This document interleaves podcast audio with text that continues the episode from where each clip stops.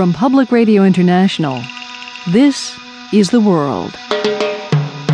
A co production of the BBC World Service, PRI, and WGBH Boston. Today is Thursday, March 17th. I'm Lisa Mullins in Boston. Efforts to cool Japan's crippled nuclear reactors continue. That hasn't stopped the anxiety there and here. One expert has this message for Americans who rushed out to buy anti radiation pills. All of you are nuts to start taking those pills. I don't know what possible basis you have for believing that dangerous levels of radiation are going to come all the way from Japan to Kansas. A reality check on the risks from Japan's nuclear crisis coming right up.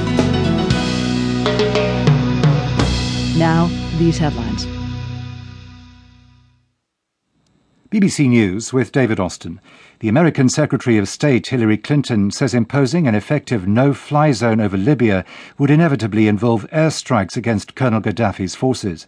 In a sharp shift of tone, Mrs. Clinton said Washington wanted the UN Security Council to authorize air attacks on Libyan tanks and heavy artillery. The United Nations is expected to vote shortly on a resolution authorizing a no fly zone. Barbara Plett reports from the United Nations. The draft resolution would ban Libyan flights and authorize all necessary measures, including military ones, to protect civilians. It spells out that this would exclude an occupation force, but leaves open the option of airstrikes. Several members of the Security Council are wary of military intervention, including veto holders Russia and China.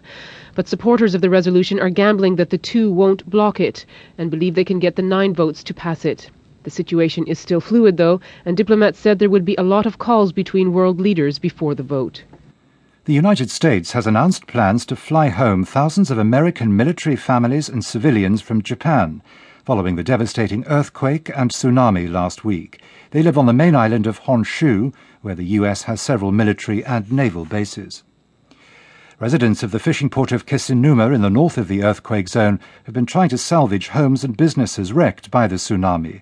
As Matt Frei reports from Tokyo, Japan is gradually coming to terms with the extent of the disaster.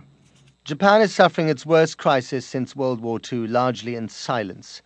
From the muffled sobs of a mother who lost her entire family in the churning water, to the stoical determination of shuffling Tokyo commuters who wonder whether the breeze on their cheeks could amount to a kiss of death courtesy of cesium 137. If the fear and grief aren't visible to the foreign eye, it doesn't mean they don't exist behind the white face masks that are now more common than ever.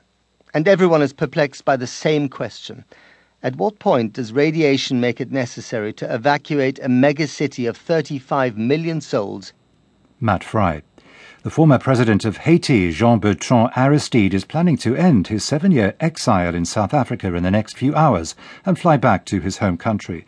A presidential election is being held in Haiti on Sunday, although Mr. Aristide has said he would not be involved in politics. Karen Allen reports from Johannesburg. Although the exiled leader has sought to keep a low profile up until now, as diplomatic pressure has mounted for him to delay his return, the arrival in Johannesburg of Danny Glover, the actor and humanitarian activist, suggests plans for a more theatrical exit. Mr. Aristide was issued with a new Haitian passport early this year. He's argued that although he plans to focus on academia rather than politics when he returns, he's still seen by many Haitians as a champion of the poor. Karen Allen.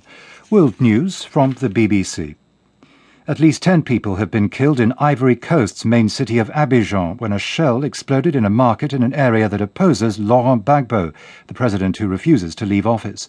Security has deteriorated in Abidjan since the country's disputed election at the end of last year. The United Nations has said 400 people have been killed in the fighting since the election. A judge in France has placed the aircraft manufacturer Airbus under investigation on charges of involuntary manslaughter over the case of a plane which crashed into the Atlantic Ocean in June 2009. The Air France jet flying from Rio de Janeiro to Paris went down with a loss of 228 lives. Here's our Europe editor, Sam Wilson.